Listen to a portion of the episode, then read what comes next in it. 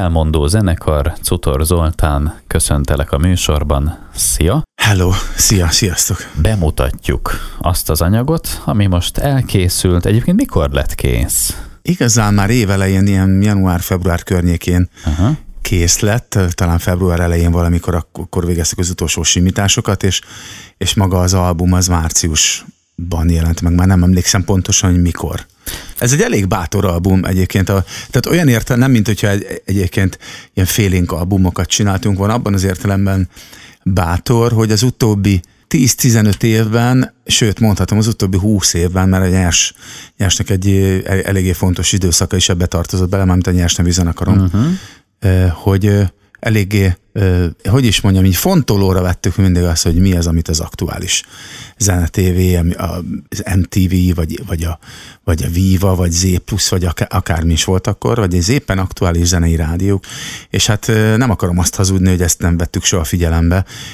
Ez azt jelenti, hogy ha egy album megjelent 11-12, vagy uram, bocsánat, 15 dal, az biztos, hogy három-négyet kifejezetten azzal a vagy annak ismeretében próbáltunk véglegesíteni, akár a hangszerelést illetően, akár bármi mást, hogy, hogy hát ha ez belefér uh-huh. egy ilyen kereskedelmi vagy, vagy könnyűzenei közszolgálati rádió koncepciójába. És azért többé kevés, kevésbé be is jöttek a számításaink, hát az utóbbi években már egyáltalán nem de ennek más okai vannak, és nem zenei, meg nem hangszerelési, meg nem művészi okai, de... Tehát ez tulajdonképpen de... egy természetes folyamat, nem, hogy van egy, egy olyan lehetőség, hogy egy bizonyos helyre is lehet készíteni zenét, tudjuk, hogy milyen kell oda, így, mi meg így tudjuk van, csinálni, hát akkor miért ne csináljuk meg? Hát persze, hát mi tudunk olyat igen, csinálni. Igen, hát, hát azért létezik, igen, azért léteznek olyan megalkovások, én merem azt remélni és gondolni, hogy mi soha nem kerültünk ilyen megalkovások közelébe, de azért hallunk olyan meg, megalkovásokat, ami, ami elég rendesen veszélyezteti egy-egy előadónak az önazonosságát.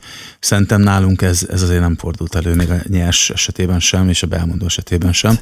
Mintha jó Isten rajtam tartaná a szemét, és mindig boldogulok, és mindig, mindig jönnek meglepőbbnél meglepőbb felkérések. Továbbra is el tudom egyébként ebből a, a zenélésből és a média létből tartani a családomat, és remélem, hogy ez azért életem végéig így lesz. Tehát az a lényeg, hogy, hogy működik az életem, de ezt én azt gondolom, hogy ezt egy picit magamnak, de leginkább a jó, Istennek köszönhetem. Az utóbbi években nagyon sokat zsűriztem tehetségkutató versenyeken, ahol persze akár még egy országos döntőbe is mondjuk 20 semmilyen zenekarra jut három, jó, de ez a három, ez viszont tényleg brilliáns, tehát hogy, hogy tényleg kiemelkedőek, és tényleg érdekesek, és, és nagyon-nagyon-nagyon-nagyon kevés kivétellel sosem hallok utána róluk, mert nem kezdi el játszani a rádió, a tévé, nem kezdenek, tehát oké, okay, hogy mondják, hogy ma az internet, mert hogy most már minden azon múlik, meg a Youtube-on fönn van minden, pontosan ugyanazok kerülnek egyébként a hallgatók elé, akik korábban is a hagyományos médiában is nagyon sok pénzt bele tudtak ebbe fektetni, ugyanis itt is a befektetett reklámpénzem múlik. A YouTube-nál, meg a Google-nál, meg a Facebook-nál pláne. Tehát nincsen, nincs ilyen, hogy így véletlenül fölkapunk egy jó számot a semmiből, és akkor abból lesz valami. Tehát ezen komoly apparátusnak kell most is dolgozni. Kicsit változott a szintér, de az alapvető mechanizmusok ugyanúgy működnek, és hogyha ezek a nagyon tehetséges emberek nem kapják meg az őket megillető, az ő bátorságukat, újításukat, vagy újító szándékukat és lelkesedésüket megillető lehetőséget a nyilvánosságtól, akkor bizony három év múlva, öt év múlva, tíz év múlva belefásulnak, kedvtelenek lesznek, és ez a, a magyar talentum óriási eltékozlása, mert hogy nagyon tehetséges Magyarország, nagyon muzikális ország. De néha megtörténik biztosan az is, hogy mondjuk, nem tudom, hogy jól mondom-e, például Margaret Ireland talán. Igen. Ugye? Hogy ott is egy ilyen szép történet. Hát ők az, egy, hogy... az utóbbi, nem tudom, 6-7 évben talán ez az egyetlen példa, én is zsűriztem őket. Na, pont. E, ezt az öröm a zene tehetségkutatót, vagy mit nyertek meg annak az országos döntőt, és én, is, én voltam az egyik zsűritag, vidéki, vagy e, e, megelőző selejtező fordulókon is, és az országos döntőben is. Talán ez az utolsó példa. Igen, hát, de ez, van, ez még, még nem jut eszünkbe. Jó, jó, nem, nem, nem, sajnos tényleg nincs. Az azért nem három éve volt, hanem inkább 5-6 éve szerintem. De ilyen-olyan úton, beköltő. módon néha meg megtörténhet. Most jut eszembe megint egy példa, hogy az jut eszembe, hogy már nem tudom hány évvel ezelőtt, de jó pár évvel ezelőtt egyszer stúdióban ülve, rádióban beszélgettem a Bagosi Brothers Company-ból a fiúkkal, akkor még nem nagyon ismerte őket itthon igazán senki.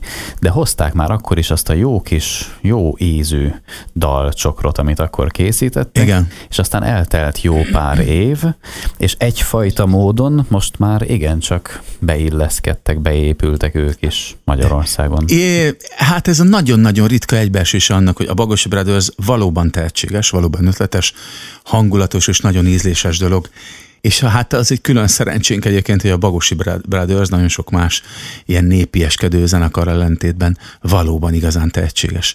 Na mindegy, de hát nekem mindig volt egy, egyfajta már, és nem is, nem is fiatal fel, már óvodás koromban is innen visszanézve emlékszem, hogy már akkor is volt valami ilyen közösségi vagy társadalmi szerepvállalás, ilyen felelősségvállalás, valami, nem tudom, tehát ez gyerekkorom óta ott munkál bennem, de hát persze ezt lehet, lehet azt mondani, hogy, hogy valami féle ilyen, mit tudom, ilyen, ilyen álságos, ilyen küldetés tudatom van, és akkor miatt van ez az egész, és lehet, hogy ez pszichózis. Ezt majd azért állapítsák meg inkább pszichiátere. Nem baj, azt te mondtad, hogy óvodás korod óta, jól emlékszem, hogy hmm. Marika néni volt az óvónéni, aki egy példaképszerű. Hát nem sokan tudják, de te ezt is tudod, mert a Marika néni az valami csodálatos figura, még a mai napig levelezi, minden héten többször váltunk üzenetet egymással, mindig hát, óvodás korom óta mindig felköszönt a születésnapomon, de valami csodálatos óvónéni, mindenkinek ilyen óvónénit kívánok, beleértve a saját gyerekeimet is. Lehet, hogy onnan hozol valamit a régi időkből, ami hajt, de hát milyen jó, hogy lehet. hajt. Még az is lehet.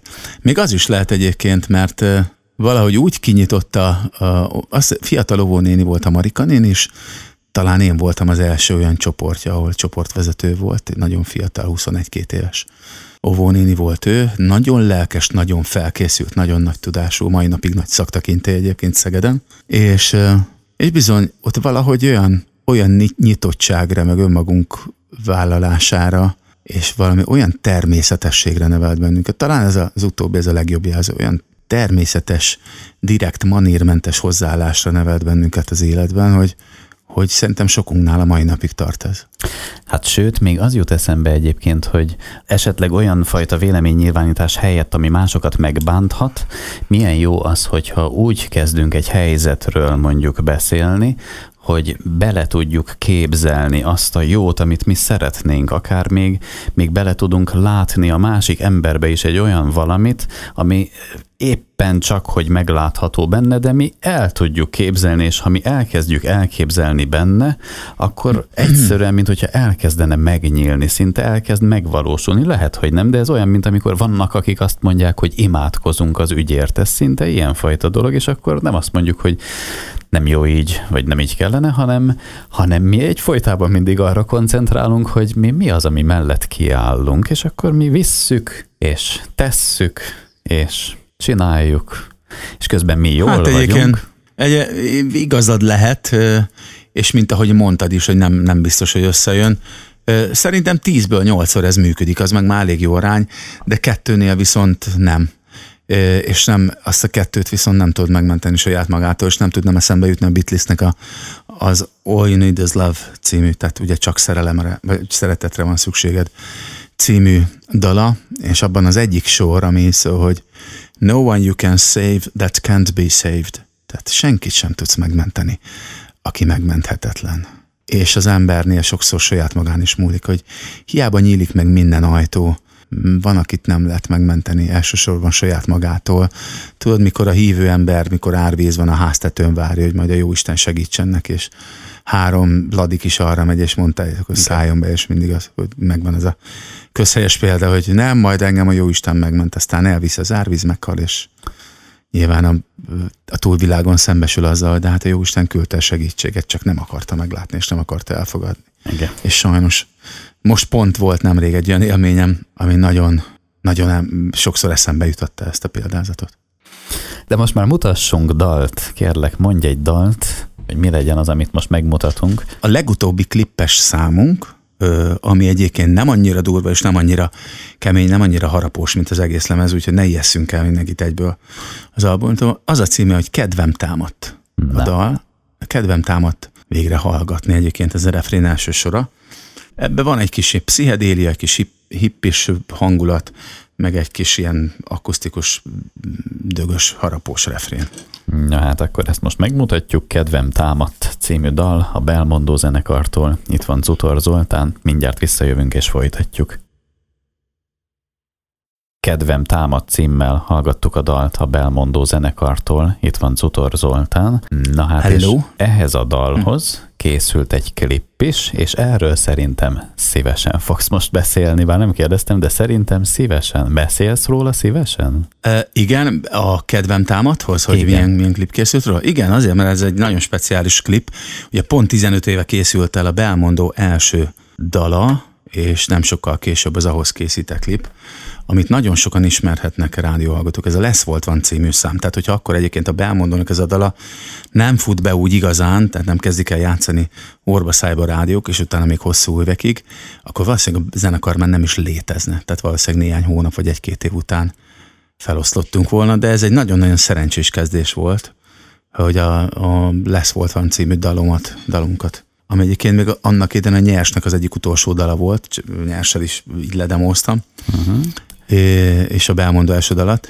Na mindegy, ahhoz készült egy klip Kaldenek Karanta rendezésében, aki akkor a Danubisz Rádiónak volt egyébként a műsor vezetője, azért merem kimondani, mert réges-rég ugye nem létezik az a rádió, és neki annyira megtetszett ez a dal, hogy megkeresett hogy hadd, had rendezen ezt klippet, és volt egy szenzációs ötlete, amit most is lehet látni egyébként nyilván Youtube-on lesz volt van klippet, és arra gondoltunk, hogy ez mekkora poén lenne, hogy mivel 15 éves az a dal, ez azért egy ilyen már-már kerek évforduló, hogy a pont 15 évvel később elkészülő klipünket leforgatjuk ugyanúgy, ugyanebben a verzióban, ugyanolyan jelenetekkel, egyetlen egy nagy különbséggel, hogy itt mindenkinek le van ragasztva a szája ebben a klipben. Úgyhogy ezt pedig László Dorina készítette ezt a klipet. Ez egy fiatal kliprendező csaj, egyébként a Szonya lányomnak osztálytársa volt, és talán még onnan ismerhetik a hallgatók egy picikét, hogy a László Boldizsárnak a lánya, ő László Boldizsár énekes, már uh-huh. évek óta opar énekes Szegeden, de ugye korábban ő a Cut Club Singers vezetője volt, és nagyon sikeres és ismert arc. És ebben a klipben egyébként feleséged is megjelenik. Ja, így van, ebben a klipben amúgy megjelenik a feleségem is, a legelején is, egy kis finom utalással a Mikor című klipre, a Mikor című kis belmondó, szerelmes, hirtelen mondhatom, hogy szerelmes himnusz, mert tényleg több tízezeren szeretik meg. Nem múlik el úgy hét, hogy valamilyen pár, sőt, vagy volnak öndőszakok, hogy minden nap kapunk ilyen üzenetet, hogy valamelyik pár arról számol be, hogy erre a dalra kérte meg a kedvesének a kezét, vagy erre kérték meg az ő kezét, és hogy azóta is ez a kedvenc számuk, és hívnak bennünket esküvőkre, lakodalmakra játszani, megjelenni. Ezt csak barátoknak vállaljuk el, úgyhogy egy picit ki kell, hogy ábrándítsam az embereket. Mindegy, annak a klipnek a legvégén, a Zsaninak, a feleségemnek, akihez ezt a számot írtam, amikor van egy mondata, hogy mit hozzám szóltál, vagy mit mondtál, nem is tudom, mi volt pontosan a mondat, uh-huh. de ez, ez a mondat megismétlődik a Zsani szájából, ennek az új belmondó klipnek az elején, ugye a Kedvem támad című dal klipinek az elején. Így kezdődik, de onnantól kezdve végig a lesz volt van klippet utánozza. Minden, minden snitjében. De az is milyen érdekes, hogy a Mikor című dalt, ha rajtad múlik, akkor senki nem hallhatta volna meg, hanem a hát feleséged igen, igen. Mond, addig-addig mondogatta, ezt így mesélte. Igen, jól, jól emlékszel, igen, ez egy nagyon-nagyon személyes vallomás volt, amikor és több hónappal, tehát mit, megírtam ezt nyáron, és ad, rágta a fülemet a feleségem, meg egy-két olyan barátnők is ezt ismertem el, hogy Zsani mutatta, hogy, hogy milyen, milyen dallal törtem össze a szívét.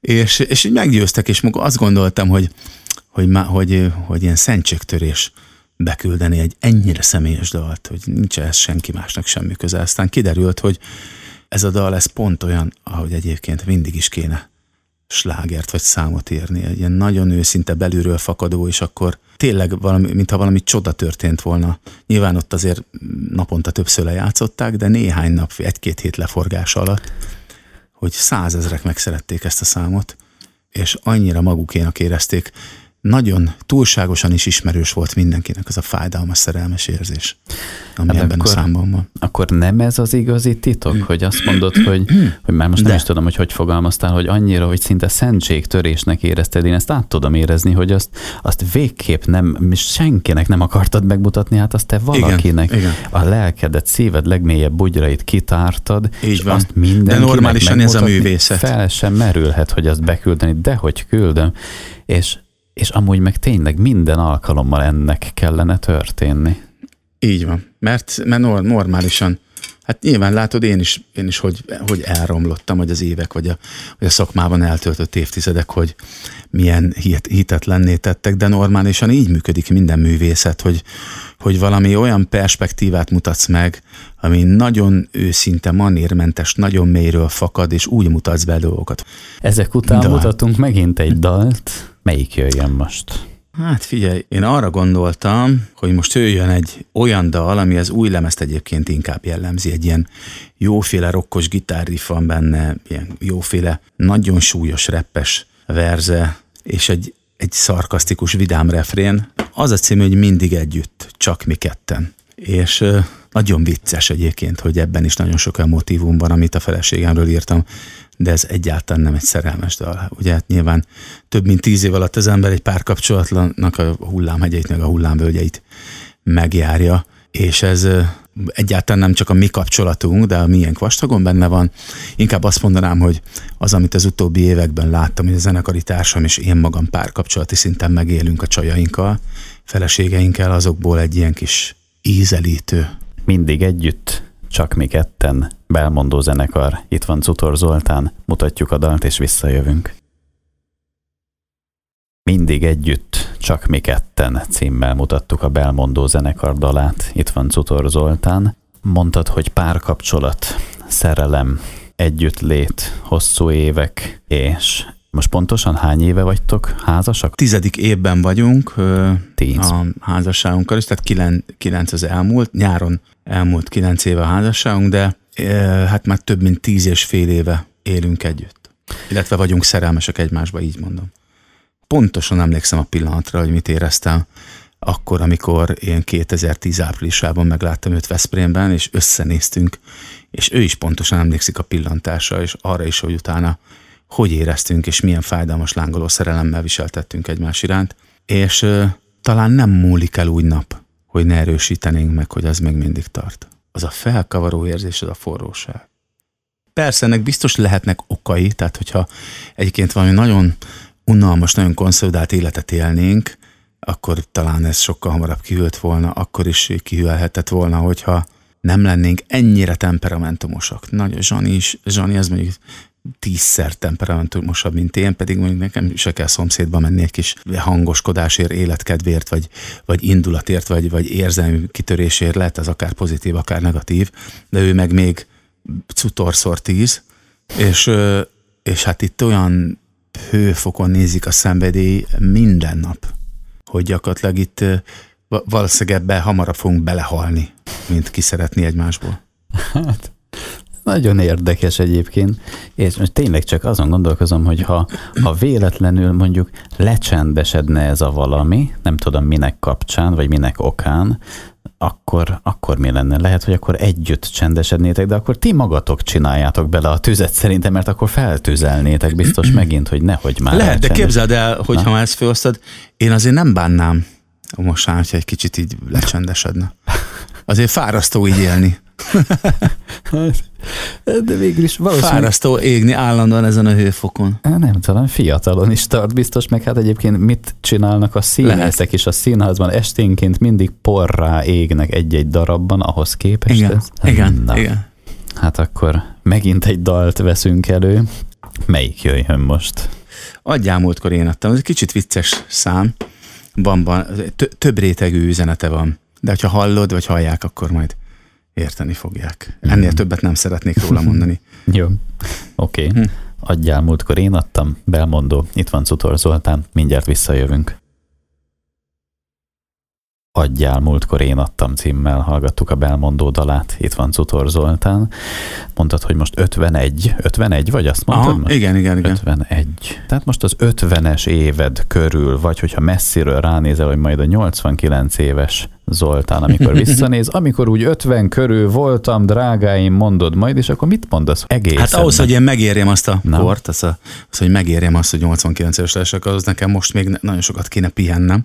és nem a tűzben megpróbálom. otthon mindig. Így van, így van, és igen, tehát nem, nem tudnám eszembe jutni, amit az előbb mondtál, hogy vagy a téma, amit az előbb felhoztál, hogy azért muszáj, muszáj egy picit most már behúzni a féket minden értelemben. Jaj, hát én azt Én nem 89 mondtam. évesen én nagyon szeretnék egy ilyen mosolygós, aranyos kis kopasz öreg bácsi lenni, akinek ott van a napocska a szemében még mindig, és, és végtelenül örül az okos, egészséges dédunokáinak és a gyönyörű, és a még mindig gyönyörű feleségének.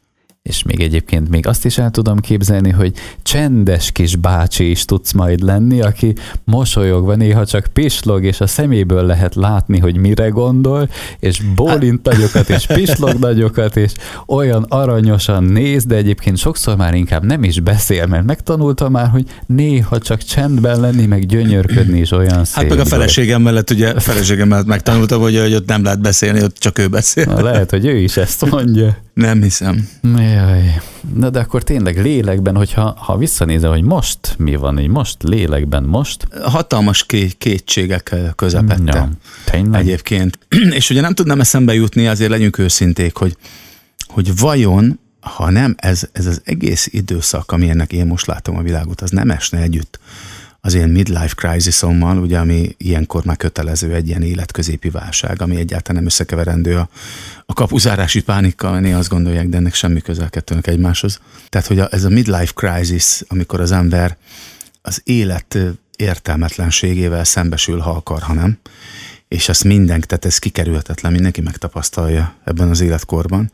Én nem tudom, én magam innen belülről, vagy ebből az aspektusból, ahonnan én nézem, nem tudom megállapítani, hogy, hogy ez a cutornak a midlife crisis vagy a világ tényleg ilyenné válik, és ilyen lett. Hát ezt mondod, én egyszer magamnak pár évvel ezelőtt, pár éve, nem tudom hány éve, megfogalmaztam, hogy egyszerűsítve az élet értelme az élet, az pedig lényegében a gyermekek, a család, ennyi.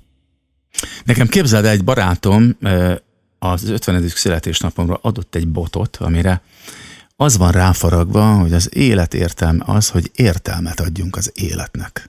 Ez egy óriási bölcsesség, mert néhány éve együtt pecáztam vele, ez a Batu Joe nevű barátom, nagyon jó arc, sokat jár a zenekarral is, meg tényleg sokat barát, ilyen családi jó barát. Kiskolacházán az ő mólóján pecáztunk egy, egy nyári éjszaka, és éppen az élet értelmére tűnöttünk, és mondtam én ott szofisztikáltabbnál szofisztikáltabb dolgokat, meg mindenféle bölcsességeket, meg mindenféle me- megfejtést, meg okoskodást, amivel majd meg tudjuk oldani az életünket, ő meg csak csendben szopogatta pipáját mellettem, és a végén csak ennyit mondott, hogy tudod Zoli, az élet értelme ez hogy értelmet adjunk az életnek, és ez annak akkora bölcsesség, hogy innentől ezek után minden szokár, innentől kezdve csak hallgatni lehet és kalapot emelni ezelőtt a bölcsesség előtt, és ezt akkor nagyon meg is köszöntem neki, és jó megjegyeztem, mert az 50. születésnapomra egy olyan vándorbotot adott, amibe belevésette ezt az idézetet, ami az ő idézete.